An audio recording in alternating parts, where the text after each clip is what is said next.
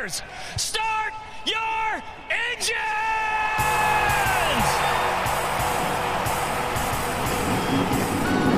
Welcome to the one place everybody wants to be. Victory Lane, your source for news, analysis, discussion, interviews, and more from the world of NASCAR. Now, here's your host, Davey Siegel. Welcome back, party people, to the place everybody wants to be. You know it, you love it, it's Victory Lane. And we had a few drivers there this weekend at Homestead Miami Speedway. We recapped the season finale for all three National Series, plus the GOAT is leaving us next season. I cry every time. And of course, Lug Nuts of the Week. This will not be the last episode of the year. We'll probably have a couple more before the new year rolls around. And even after January first, I think and I hope I'll be able to crank out some more off-season content for you guys. But I don't think it's going to happen every weekend. So, with that being said, enjoy this one last for the foreseeable future. Ford EcoBoost four hundred at Homestead Miami Speedway.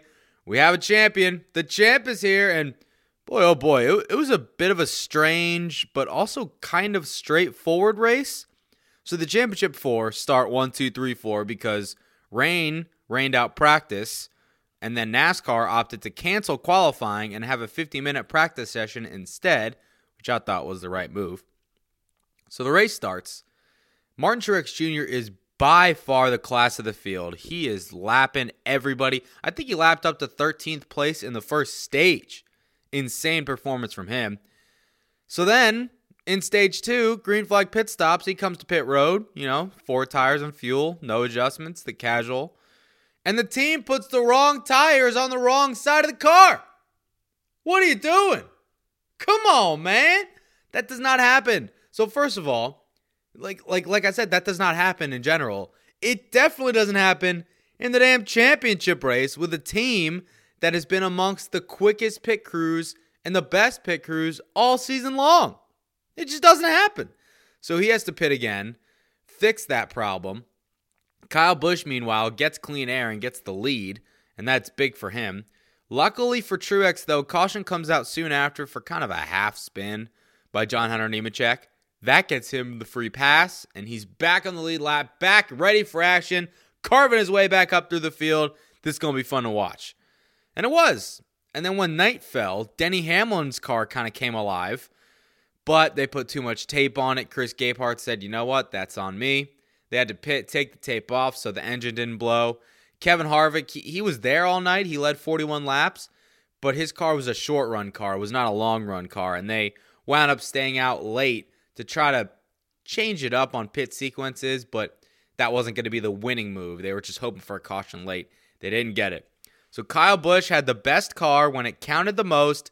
He ended up dominating this thing, wins the Ford EcoBoost four hundred, and wins the championship, his second career championship, first one coming in twenty fifteen, this one in two thousand nineteen. He tried to put into words what it means to be a two-time champion, and we'll get to his kind of emotions afterwards and I guess lack thereof.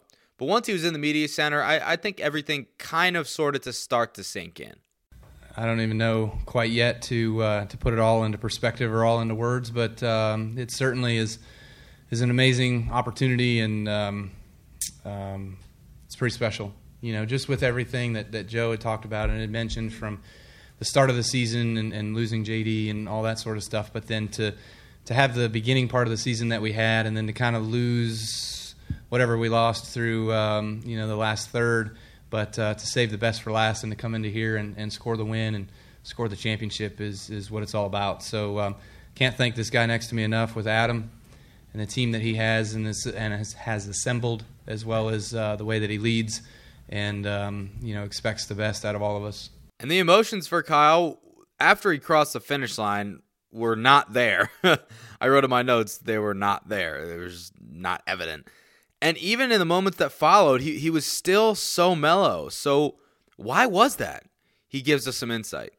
I, I kind of probably don't remember much of it already, but um, you know, I do remember taking the white flag and, and uh, crossing underneath that, and just I had some tears rolling down my eyes for the last lap and was just like, come on, man, we still got to finish this damn thing. Don't be such a, a sis. But um, how was my last lap time? I don't even know. I, I quit looking about ten to go. Okay, so hopefully hopefully it was decent. I don't know. We had a good lead to the guys behind us. But uh, overall, just, yeah, emotions were starting to set in. I just uh, probably didn't know where, where the hell my mind was, was at, but knew we had won, and, and we had won big, and um, was just kind of being a bit more subdued about it. He also took his son Brexton on a really cool victory lap. That was awesome to see, and he celebrated with him, taking a page out of Kevin and Keelan Harvick's book, but nonetheless, that was an unforgettable moment. Um, yeah, so um, Brexton actually came to me. I don't know if he got the idea from somebody else or or if he just remembered it from Keelan doing it with Kevin, and uh, said, Dad, can I go for the ride with you? And I was like, oh, hell, like I'm I'm good with it. So we asked the NASCAR guys, and, and they radioed up to the tower, and we got approval to be able to do that. So that was really, really special um, for Brexton, for me and Brexton, to be able to take in that moment and go for a ride around the track. And at first he was sitting down on the floorboard, and I was like, you can't see anything, man. So I was like, you know, stand up a little bit. So he he then was kneeling and holding onto the roll bar and, and stuff, and that was really, really cool. Got him a chance to go around, and I was I was smiling the whole damn time and, and looking over at him and making sure that he was having fun, enjoying in that moment. And, uh, you know, we were waving at the camera that was in there and stuff. So it was uh, a lot of fun, and, and thankful for that. Coming into the weekend, it's kind of weird to consider Kyle Busch the underdog, but that's kind of what he was. And he told us that he doesn't concern himself with the opinions of others. He doesn't really listen, watch, read all the outside noise, although I think he might. And he also told us something a little bit profound that you don't really get from Kyle Busch. He said that he's a little bit misunderstood sometimes.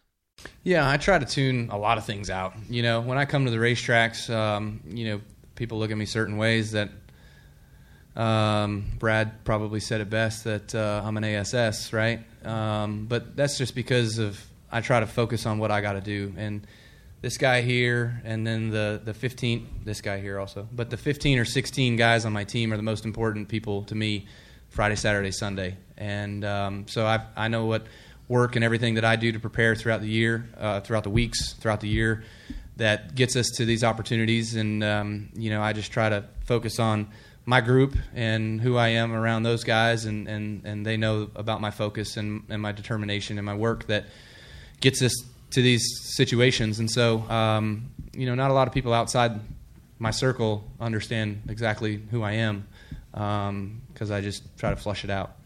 So the whole second half of the season, more like the, the last third or so, it was all about when's Kyle Busch going to win? Where's his mojo? Did he lose it? Is he going to win again this season? How's he going to get to the championship four? Even though he has the playoff points, is he going to get there? That's all squash now. So he started the season off hot. He, he was winning left and right. Cooled off a little bit, was still winning. And then after he got cool, he got ice cold. His confidence was lacking. His results were lacking. But as he says right here, it's not what have you done for me lately. It's not what have you done for me in the past. It's what can you do for me right now in this given moment in this one race winner-take-all championship format. And as we'll get to later in the show with the Truck Series champ, that is what mattered this weekend. Uh, when was media day? Thursday? Um, I think one of my lines was, uh, it's not what have you done for me lately, it's what can you do for me now, right? So I think that uh, that that's that's true in itself, um, with all these guys that were fast, Denny being fast. I knew Denny was going to be good here. He's been good here. He's won here in thirteen. He was fast here um, a couple of years ago, I think, too. And um, Truex is always always fast, always a force to be reckoned with, and, and same with Harvick, you know. But we knew the, the four was going to come here with their stuff that they've been fast with all year long, and we just didn't think that that was going to end up being the ticket on the long runs. The short run, for sure. He was he was fast on the short run, right? And so, again, to Bob's question, you know, was if a caution come out and Harvick and myself come off pit road one and two with ten laps to go, it was going to be damn hard to to win. Um, so, it, yeah, you're right. It, it just it worked our way. Uh, it was long runs to the end. It was fifty-something laps on, on both the last set of tires, and so that, that played right to us um, and how good we were. His crew chief, Adam Stevens, drew a lot of parallels between two thousand nineteen and two thousand fifteen, what they look like, the similarities between the two season arcs. And I thought that was pretty interesting as well. It felt a lot like two thousand fifteen to me, um, aside from the broken legs, obviously. But, uh, uh, you know, in two thousand fifteen, Kyle came back. We got off to a pretty hot start, won a few races.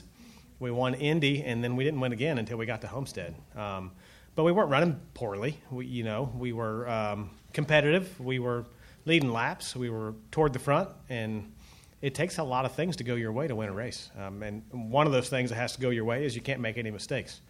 And, um, you know, this year it was kind of similar. We won some races early. We had a tied a record for a top ten streak or something, I'm told, early in the early in the year, and and had a couple races get away from us. Um, but it wasn't because we weren't fast. It wasn't because we weren't prepared.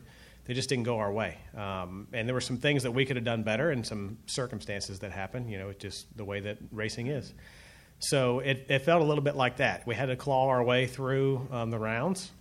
And, you know, we got in by virtue of points, which we've done um, three out of the five times we've made it.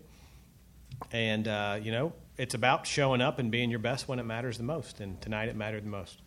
I also kind of want to know why Adam thought Kyle was so emotionless after the win, because this is the guy that works with him day in, day out, week in, week out, and he's worked with him for a few years.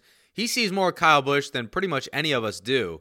So I, I thought he would have some insight as to why Kyle was so mellow and just subdued about it. Davey Siegel with Front Stretch. Questions for Adam. Um, sorry, over here. Kyle seemed pretty subdued over the radio once he crossed the finish line. Uh, you got a little bit more hyped up about it, but were you surprised that he was kind of that calm, and do you think there was maybe a reason for that? No, I, I think it's just a matter of being that focused. Um, and, you know, we've been through this rodeo before, and like I said earlier, you know, the goal is to win the championship. Um, not that achieving your goals is anticlimactic, because it's not, and it is a big deal. But uh, I, I think the in- intense amount of focus and preparation and hard work that he put into it, it was probably more of a relief that it was over, um, you know, aside from the fact that we actually accomplished our goal. Team owner Joe Gibbs said the years come full circle. Started in Daytona with the win with Denny Hamlin after the passing of J D. Gibbs. They finished one two three there. And now it ends with another one two three finish and a championship. They won all the crown jewels this year, it seems like, besides the Brickyard four hundred. I mean, they won the Daytona five hundred. They won the Southern five hundred. They won Homestead. They, they did everything that you can this year, and they set the new record for one organization in a season for wins. Out of thirty-six races, they won over half. One over half. nineteen races. The previous high was eighteen by Hendrick Motorsports in two thousand seven. So this is a historic year for Joe Gibbs Racing, in every sense of the word, to be honest. Crown jewels, a title, new record for wins by an organization in a season, and you'd be kidding yourself if you didn't think that the passing of J D. Gibbs and what that did in terms of bringing everybody together, that definitely had an impact on things. It's been an emotional year for us. For me, it started with the Daytona five hundred. I think anybody that saw that would probably say there's no way that could happen by accident. I felt like God was kind of overseeing that. I think J D was there. And then it kind of continued the entire year for me. It's been emotional to think that you could win the number of races we won. Um, it's just something that normally doesn't doesn't happen. I think he was a big part of it for us. I think all everybody that worked at Joe Gibbs Racing, when J D left us, I think each and every one of them felt that so much. I think they devoted this year to him and kind of everything. I know Coy and, and all of us did family-wise. And so I just want to say a thanks to everybody. You asked me, it was emotional all year. I felt like I could feel J D all year. And it's kind of hard to put in words. And uh, but it's been special and, and different. And it was great to finish it up the way we did tonight. Martin Truex Junior comes up one spot short on what was such a weird day for him, but he did have the fastest car for at least the first half of the race. Like he says here, you got to be perfect in these scenarios, and unfortunately for the nineteen team, they, they just weren't perfect. Yeah, I mean, ultimately, it's uh, it was the loss of track position that, that bit us. You know, we uh, we restarted uh, the third stage in third, and really wish I could have been either second or fourth. I got blitzed on the outside by the twenty and the twenty-two, and a couple of those guys, and then you know I had to had to just run the crap out of my right front to get back by them, and I got tight on that run, and, and it took me forever to just get by a few cars. So I lost a, a bunch of ground on that run because of, you know, getting tight um, in traffic, and and then just was too far back to make anything happen, you know, the last run. So, um, you know, ultimately it, it's it's it came down to track position, and, you know, it felt like I, if I could have been up front and controlled the race, I could have drove away from him. And, you know, at the end I was we were we were quite a bit quicker, but it's just it was too much of a gap. So, yeah, it's, it's part of the deal. You got to be perfect, you know, and uh, one mistake, you know, probably cost us a shot at it.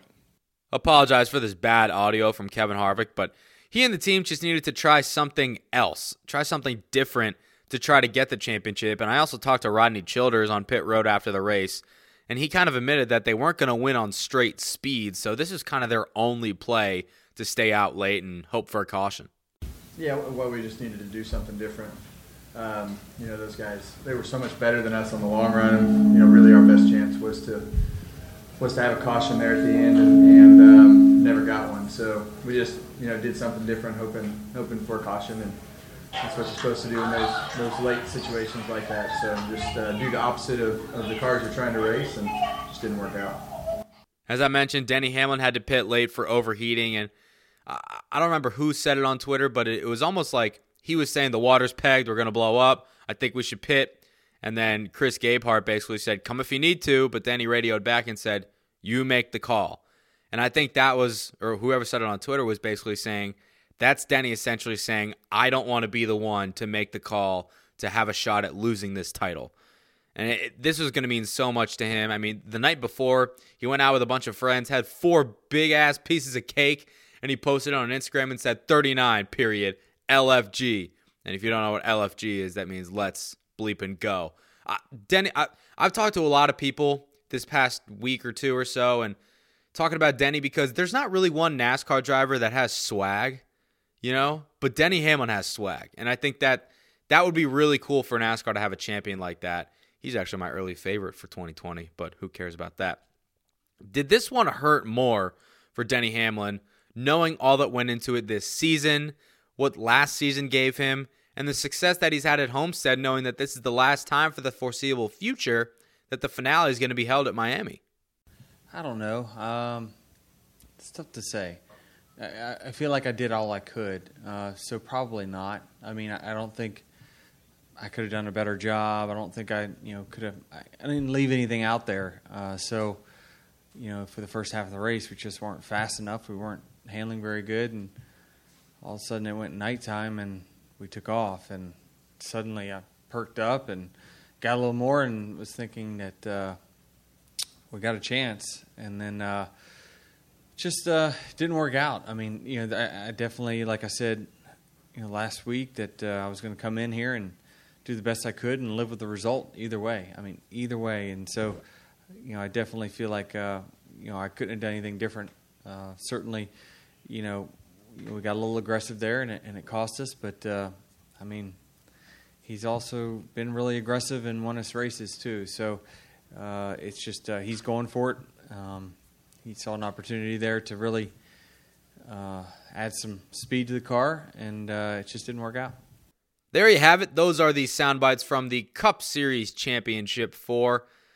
Not the best race by any means. It actually got a pretty bad vote in Je- vote in Jeff Gluck's poll, which is I was kind of sad to see. But, man, I love Homestead. I, I really do. I- I'm going to be really sad next year when it's gone. I do get it's time for a change, and I think that it will return in due time. The season finale will to Miami. But just I think a lot of people share the same sentiment. You know, getting there on championship morning, having the sun, the Miami sun out there. Homestead's just such a unique track. The scenes, the venues, the backstretch with the big flag flying. The one thing that I always remember about Homestead, at least I've worked it the past few years, is that late at night, almost everybody's gone. The only people still there are the media and the championship team and the photographers. And I remember I get a shuttle back, or I walk back to the backstretch outside of the track where the American flag's flying. The track is still lit up. My car is one of the only ones left in the parking lot, and I, I just kind of like reflect on the season and the race that we had that day. I, I'm going to kind of miss that. But I S M Raceway, it's a worthy venue. The race hopefully will be worthy. It hasn't been yet, but Homestead Miami Speedway, I'm saluting you right now. You can't see because it's the podcast, but I salute you. It's been a great ride. Thank you for a wonderful eighteen years. Let's hit on the Ford EcoBoost three hundred for the Xfinity Series and the Ford EcoBoost two hundred for the Gander Outdoors Truck Series, also from Homestead. Tyler Reddick. Man, can that dude drive, and good golly is it entertaining. I mean, did you not enjoy watching him just absolutely rip the you-know-living what out of the top lane on Saturday? It was insane. The... The Xfinity race, by far, was not only the best race of the weekend, as I said in my highlight hump day, I think it honestly might have been the best race of the season. It was so entertaining. Championship four were battling all together, mostly the big three. Reddick, Bell, Custer, Allgaier was there on the fringe too. They all they were three wide at some points.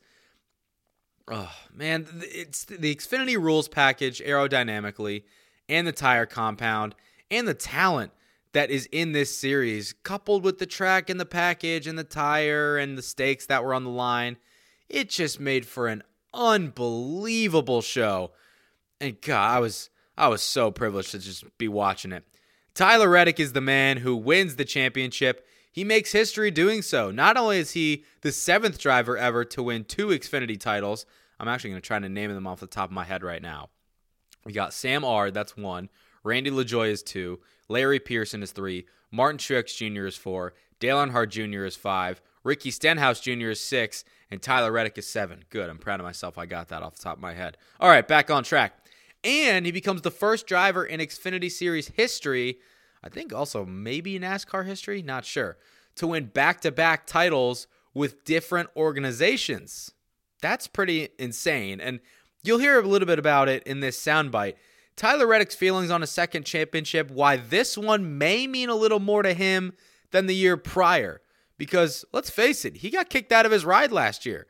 But Richard Childress and the people associated with R C R, they believed in him, and he delivered for him. It was awesome. I mean, uh, the first one was, was special, but this one uh, means more, and it, it, it it's special in different ways on top of it. Uh, you know, from the... From the moment me and Richard sat down last year about talking about doing something this current year and, and how much, you know, excitement and faith he had in, in my driving ability. And he thought we could, this, you know, well before I won the championship at Junior Motorsports, he, he thought I could be a champion. And, uh, you know, did it last year at Junior Motorsports, but this year we, we did it more consistently, had the most top fives. You know, maybe not led the most laps, but uh, we, we tooth and clawed our way for every top five, every top ten. And um, that got us regular season championship. And that allowed us to, you know, go through the playoffs in a manner that allowed us to get here, even when we made a few mistakes along the way. So just hats off to this team. I, I wrecked a few really good race cars that we were planning on bringing here, and we brought our third option, and it was it was it was amazing. It was a great car, great team, and uh, we just we just did what we needed to do to win the championship and the race with it. His crew chief Randall Burnett called the shots to the title, his first. But I wanted to know from a crew chief's perspective, if he wanted to call his driver down from the wall at the end so he didn't just knock the right side off that thing. Davey Siegel, front stretch. Do you get nervous, especially towards the end of the race when he's inches off the wall, and did it ever cross your mind to tell him to maybe move down just a half a lane or a lane? Yeah, I don't, I don't know if they showed me or not, but I was nervous about two hundred laps tonight. So, um, no, he like he, it, it is nerve-wracking. You know, it's like you want to tell him to slow down, but then you got Cole less than a second behind you, and he's not going to slow down, right? So you're just kind of at the mercy of just going as hard as you can, and um, he just it, it's what he does, man. He just give the give the right guy the right equipment, and, and magical things happen. Team owner Richard Childress was in a very positive mindset looking ahead to twenty twenty while also relishing in the moment in the media center. But he was looking ahead to the Cup Series because of Tyler. I mean, it's no secret to say that this kid is the future of the organization, one of the most iconic ones in NASCAR. Yeah, you have Austin Dillon there, but we know that his results haven't been up to snuff, and R C was beaming with pride when just thinking about the future, that has Tyler Reddick in it a lot at R C R. You know, he's amazing talent. I seen that before he even won his first championship, watching him race. And he drove some loose race cars that, that year for uh, Junior, and those guys really loose. It gets you in trouble. And the first thing I told Randall, I said, you keep him tight enough, he'll go out and win a lot of races for us. And he did. And uh, we're so excited. Uh, I just felt if we could get here, we'd have a great shot of winning the championship. And the talent that he's got uh, next year is going to be – it's going to raise R C R to another level. We've, we've changed so much this year. I'm as excited about next year as I have been in a long time. Having Tyler in a cup car and the things that we know he can do and what he'll bring to R C R. Close but no cigar for Cole Custer. Who are you going to call? Not Cole Custer. I'd call Tyler Reddick. But Cole hit the wall late in the going. He did overcome being a lap down, and he ended up getting it back under green, and he finished in second place. And if it weren't for Tyler Reddick, Cole Custer was the man to beat. I mean, he had one of the best cars in the field as well. I think during the daytime, he probably did have the quickest car, but once nighttime came along and Reddick moved inches up off that wall, the two was the fastest car, but the double zero was no snuff either. He was pretty, pretty solid. Uh, yeah, I mean, uh, like I said, I think I said it on T V. I mean, it's just, I mean, Tyler can rip the fence here. I don't know. Uh, I could get, I could match his lap time there at there at the end, but he was just a tick better where he could be on my bumper when he was behind me and do a slide job. And Uh, I could keep up with him, and I, I just at there at the end, I felt like I needed to find a way to like close the gap. I was just like three car lengths back the whole time, so I was like, I need to try and fi- figure out a way to close the t- close the gap, and I uh, just got on the fence a little bit. But uh, I mean, it's been a great year, so we have a lot to hang our hats on, and it's just it sucks running second again, but I mean, we we can uh, still stay positive about how great of a year we've had. Christopher Bell's Xfinity Series career ends without a championship. It's kind of so strange to me to think that that can happen because this guy has been one of, if not the most highly touted prospect in NASCAR to come in the last, I don't know, twenty, thirty years maybe. And he, he has been in the series for two full years. He's dominated each and every year. But when they get to the finale at Homestead, it, something just doesn't line up. And he said that this year he faced some familiar demons just like last year. Uh, it was oddly familiar. I, I don't know. I don't get it. I, for whatever reason, whenever the tires start falling off here, we I just I struggle. I don't know what we're missing um, to get me comfortable where we can go around here. But uh, yeah, I just you know I'm okay for ten, twenty, and then uh, after that we just fall apart for some reason. The fourth championship Ford driver was Justin Allgaier for Junior Motorsports. Said admittedly he he never really had a shot. He was way off. But he was proud of the season that they had to get to this point. It was disappointing. I mean, you know, we felt like yesterday in practice, um, the seven laps that we got, that our balance was pretty good. And we were excited about tonight because we felt like, you know, the things that uh, the things that we worked on yesterday and the things that we'd worked on in the shop and trying to make better for our program, uh, we had done. And unfortunately tonight we just uh, we were just way too loose. You know, way too loose to really push um, at the speed that a lot of those guys were running. And you know, it was disappointing. I mean, you know, when I was able to run the top there for the middle part of a run, I thought we were okay. We weren't great, um, but we weren't we weren't as bad. Um, but just just didn't have the speed that we were looking for tonight. And you know, it's disappointing. But at the end of the day, uh, to race the way that we did, to have the the playoffs that we did, to uh, to not only get the win at Phoenix, but to to really execute at the races that we needed to and, and, and point our way to, to Phoenix, I thought was really good. And, you know, we got a lot of work to do. I mean, everybody at Junior Motorsports, it's funny because, you know, we talk about the offseason, but come Monday morning, we're already focused on what we need to do better in twenty twenty. All right, that wraps up the Xfinity Series for twenty nineteen. Let's move on to the Gander Outdoors Truck Series. Matt Crafton makes history in a weird way, becoming the first driver under this championship format, which began in twenty fourteen, to win a championship without winning a race in the entire season. He had not won in two thousand nineteen. In two thousand eighteen, he won one race. That was at Eldora on the dirt. I went back and checked. His last asphalt victory was eighty-six races ago. In two thousand seventeen, at the start of the year. Man, and this guy won a championship. That doesn't really matter to him. He's still soaking it all in, and he is now in rarefied air with three championships. He won back-to-back ones in twenty thirteen and fourteen, I believe. Maybe, I, I don't know. Maybe it was fourteen and fifteen. I don't know. But now he's tied with Jack Sprague for second most all time. Unbelievable feeling to be able to have three, and uh, just the whole group behind me. I mean, Duke and Ron Thorson, Menards, uh, and every one of these guys that build these trucks every week. I mean, Junior and I are just the lucky ones that I know he makes all the calls, but at the end of the day, these guys build these trucks, and uh, we're, we're fortunate enough to be able to, he makes the calls, and I, I get to drive these things, and this thing was phenomenal tonight. Uh, Hill had a, a rocket ship, and there at the end of the race, I felt like I could race him maybe harder, but at the same time, I know I could have lost a lot of time racing him, and at the end of the day, it was about winning the war, not just this battle. Crew Chief Junior Joyner admitted that the season and the playoffs were a bit rough for his eighty-eight group, but they did what they needed to do when it mattered the most. I can't stress that enough. That's what people are saying. Oh, Crafton's not a deserving champion. Buzz off. Yes, he is. He got to the championship four because of consistency. He won the championship because he was the best driver on that night out of those four drivers. If Austin Hill would have made the championship four, he would have won the championship. He didn't. If Brett Moffitt, who won, I think, the most races this season, if he would have outran Matt Crafton, he would be the champion. He didn't. Matt Crafton played the cards that were dealt to him, and he clearly got a royal flush. That was a good analogy on the fly for me. Shout out to me.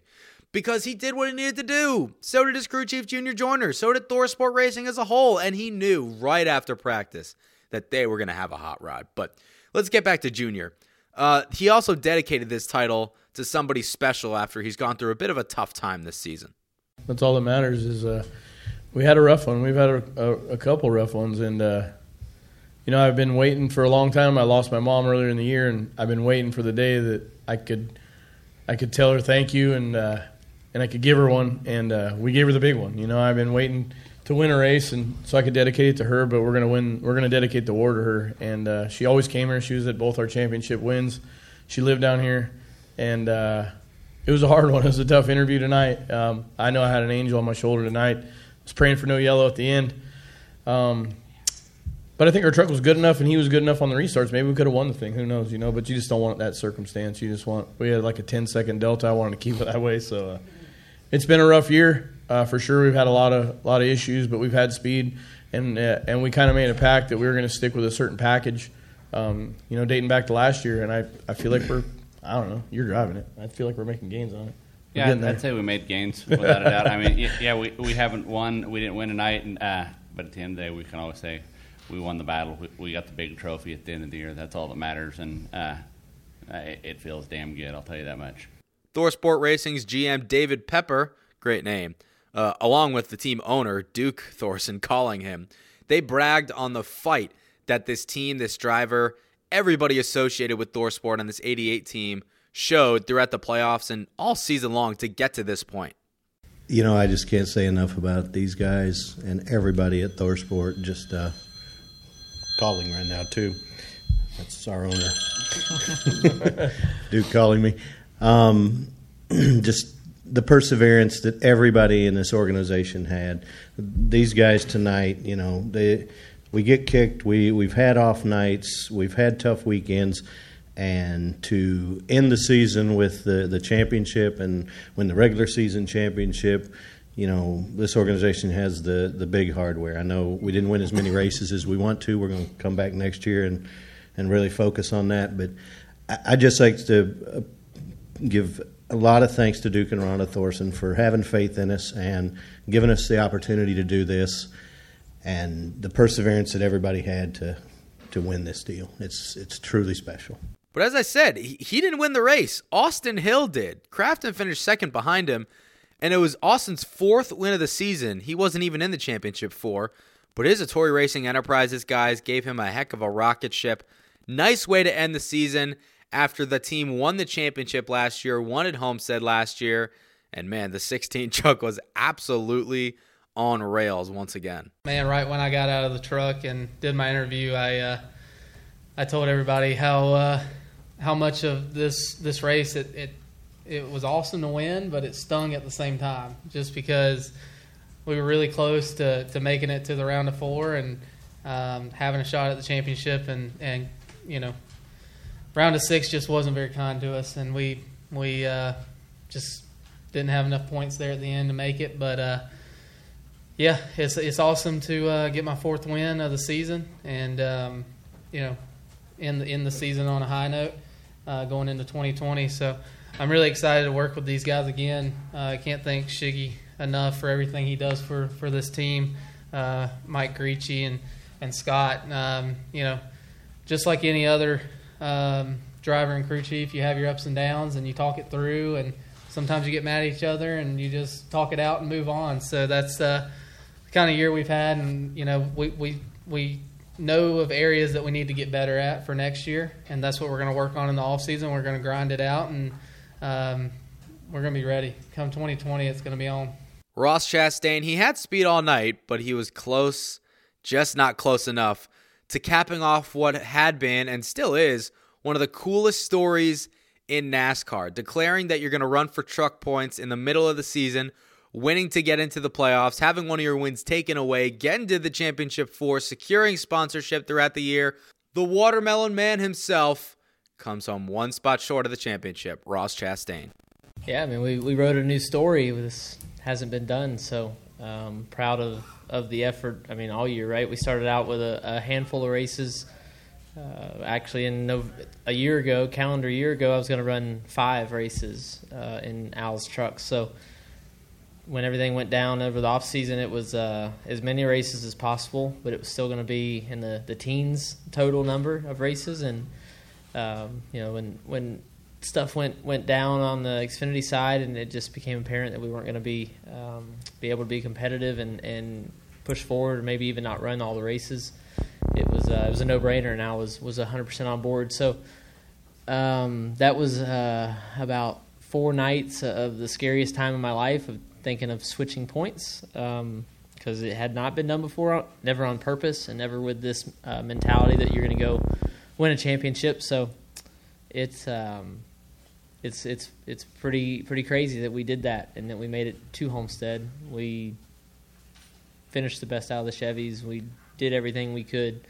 Um, it, it says a lot. So tonight we fired off well, uh, had a lot of speed, too loose all night, um, and just stayed too loose as the track. We, we tightened our truck up, but we built free uh, with the track all night. So um, never made a big enough dent in it, um, and just too far back when uh, when you know when it mattered. I don't know what those farting noises were. I, ho- I hope you heard those too, and it's not just me.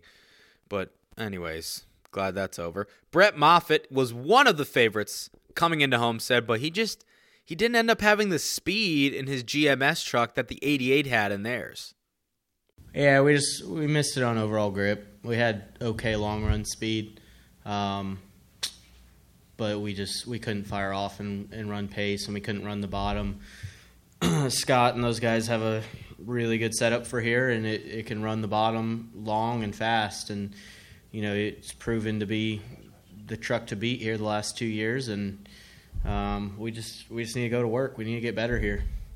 As I was teeing that up, I just realized, and I saw this before, but Toyota won the Cup Championship, Chevy won the Xfinity Championship, and Ford won the Truck Championship. And it was actually with the only Ford truck team that the Blue Ovals have in Thor Sports, so that's pretty cool. And the fourth out of this championship for Stuart Friesen, admittedly never really had a chance either. A fourteenth, excuse me, eleventh place finish for him. Justin Allgaier finished fourteenth. eleventh place for Stuart Friesen. They just could not get the handle on it all evening long. Oh, we had a little bit of short run speed. Um, I think I just had to push it too hard to try to keep up with the guys that we were racing.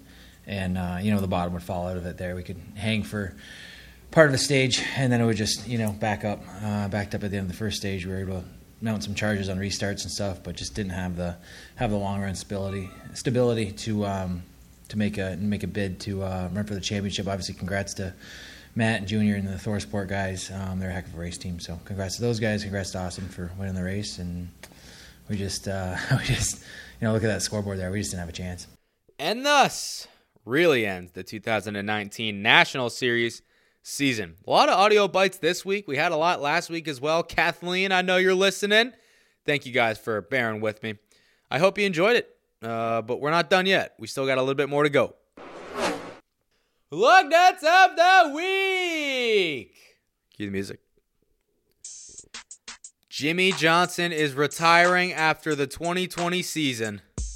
Sound the alarms. Wee-woo, wee-woo. It's crazy. I, I was at the gym literally about to get on the elliptical to do my cardio. Yes, I'm a guy that goes on the elliptical, so sue me. And I saw that push notification come across my phone. And I was like, what? Are you, what? I, I literally did a double take. And I watched his video. And, I mean, you guys know me. I'm not like a Jimmie Johnson fan per se. But literally when I was watching that video, like, I, I'm not ashamed. I, I got a little emotional. I had a little bit of tear in my eye. It's just, man, this is it. The last year for Jimmie Johnson. It's crazy. The bombshell announcement came down on Wednesday. He had a presser on Thursday.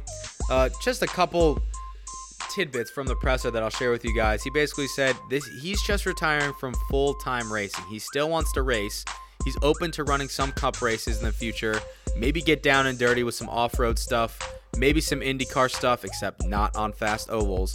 Maybe some IMSA stuff as well. There is no replacement lined up for the forty-eight in twenty twenty-one. And he wanted to stress that he's also ready for one more ride. One more season full-time competing in the Cup Series for seven time. He's gunning for eight. I mean, look, he's he's not going to get it. I mean, we know that. I'm sure his odds in Vegas are probably like, you know, fifty to one or something like that. Maybe I'll put five bucks on it, you know. Who knows? But, man, that's uh biggest news of the offseason, and it came, what, two, three days after the season ended. So, Jimmie Johnson calling it quits full-time, that is, after this year. Justin Marks also announced his retirement from racing.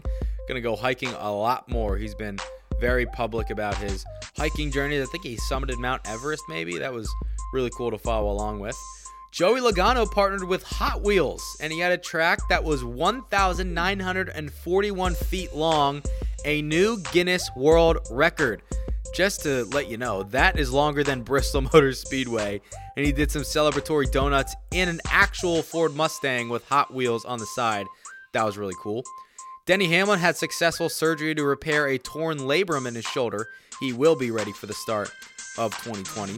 Advance Auto Parts will be the primary sponsor for Ryan Blaney's number twelve machine for Team Penske for four races next season. Myatt Snider is going to run Xfinity races with R C R on a limited schedule. He's going to do five of the first seven races, then the fall Martinsville and the season finale at I S M Raceway. So shout out to Myatt. Congrats to you, my friend. G M S Racing confirmed that they will not have an Xfinity team next season. We saw that coming, so that means John Hunter Nemechek is S O L. And they've also hired Zane Smith for a full truck schedule. Kevin Bonomania is going to be the crew chief for him. He's going to join Brett Moffitt, Sheldon Creed, Sam Mayer on a part-time truck. And Tyler Ankrum, that got announced on, I think, Thursday, that he was going to move from D G R Crosley to G M S Racing next year for a full-time truck schedule. So very happy for Tyler. He was one of the first guests on the show, so we are always happy for Mister Cowlicker himself. Rafael Lassard and Christian Eckes are going to be full-time for K B M next year in the truck series, in the four and the fifty-one truck, I believe, respectively. Chandler Smith, maybe he'll run part-time. Who knows? We'll see. Kyle Larson won the richest event in U S A C N O S Energy Drink National and Western Midget history. What does that mean? He won the richest event in dirt racing on the West Coast, I think. thirty-two thousand dollars. Won that on Wednesday night at Placerville Speedway in California. He got twenty thousand dollars for the one hundred lap feature and an additional twelve thousand dollars for being the points champion of the Hangtown one hundred. It was his seventeenth career win, and it was in his own midget, which I know he was really, really proud of that. I'll give you one guess who finished second. Yep, Christopher Bell. And uh, one of my boys, Dylan Welch, finished sixth. It's crazy. I saw a couple of drivers were tweeting, you know, it's nuts that this guy is a broadcaster for the sport when he can wheel the sh- you know what, I almost slipped there, out of a race car. So he finished sixth, and Ricky Stenhouse Junior finished twenty-eighth. Penalty report leaving Homestead. Mike Wheeler, crew chief of the ninety-five for Matt DiBenedetto, had one loose lug nut, so he was fined ten thousand dollars. Mike Shiplett, crew chief of the double zero of Cole Custer, same offense, fined five thousand dollars. Steve Lane, who's the owner of On Point Motorsports and the crew chief on Danny Bones, number thirty for the truck series, was fined five thousand dollars and suspended one points race for two unsecured lug nuts in the Truck Series, and Trip Bruce the third, the fifty-two crew chief for Stuart Friesen, was fined two point five thousand dollars for one loose lug nut as well. Not a good end to that season for the fifty-two team. Dale Earnhardt Junior has named the honorary starter. He has not named. He was named as the honorary starter for the twenty twenty Daytona five hundred. I mean, what's next? He gave the command. Now he's going to be the honorary starter. Next year, he needs to sing the anthem. I mean, geez. And Corey LaJoie actually brought up a good point on his Sunday Money podcast. You know, we're all for Dale Junior doing all this cool stuff because it's awesome. But what happened this weekend at Homestead was cool because you had Michael frickin' Jordan at the racetrack cheering on Denny Hamlin. Ray Lewis was there. Like, this is a good opportunity to get some celebrities and some cool crossover to bring in a different demographic to watch the sport, to be at the race, get a performer to have the pre-race concert, get a celebrity to say drivers start your engines or wave the green flag, get more people to watch, to tune in. And Corey said, you know, pay them whatever you need to pay them. You're trying to get more viewers. You're trying to get a new demographic. So do all you can to get that. And I think I agree with him on that, as I do with most things. The Gander R V and Outdoors Truck Series next season is going to be the name of the series. This year, it's just the Gander Outdoors Truck Series. So that's just more of a mouthful. Joey Meyer, who was the spotter for Brad Keselowski for a while and was for Paul Menard this season, is not coming back to the spotter stand next year. He's going to be flying across the country pursuing his passion of aviation. And Andy Houston, Austin Dillon's spotter, he will not be returning to the roof either. NASCAR and Rev Racing announced their twenty twenty Drive for Diversity class of drivers. There's one new addition, and I think it's the best name in the group. Perry Patino. I'm sure Perry is probably listening, except he's not. And he's probably like, don't say my name like that. But it just screams, Perry Patino. So it's Perry Patino and five returning drivers. Chase Cabry, we know him from his K and M Pro Series, a k a. ARCA East days. Nick Sanchez, who's going to be running full-time in the ARCA East this year. Gracie Trotter, Raja Carruth, my boy from D C, shout out to the D M V, and Ilab- Isabella Robusto. I think Robusto. I don't know. Sorry, Isabella, if I'm mispronouncing your name. Cool program, though, as always. Rev Racing and NASCAR do a really cool job of highlighting everything going on in, in terms of diversity within sport, so I am all for that. That will wrap things up, folks, for episode thirty-eight of Victory Lane two point oh. The champions have been crowned. We might be back next week. We might not because of Thanksgiving, but um, I will be back before the, the year is over. I can promise you that. In the meantime, I know it sounds trivial. Do me a favor. Rate, review, subscribe to this podcast on iTunes, Google Play, Spotify, SoundCloud. We're everywhere. I've really enjoyed doing this podcast this year. I know sometimes it's been a little bit of a chore for me, as you could probably tell, because I got a lot of you-know-what going on on my plate. But it's been fun, and I'm glad you guys have been along for the ride with me. As I'm recording this, it's uh, Friday morning. I'm about to pack up. Might hit the gym real quick. Don't know. And I'm going to head down to Charlotte for the NASCAR Touring Series Awards Banquet tomorrow. Going to be fun. Hopefully look snazzy. Uh, and I'm looking forward to that. So I will talk to you guys down the road. Don't know when it'll be, but it'll be soon. Thank you guys for all the support, all the downloads, all the listens, all the engagement, all the interaction. All year and all season long. It's not a goodbye. It's a see you later.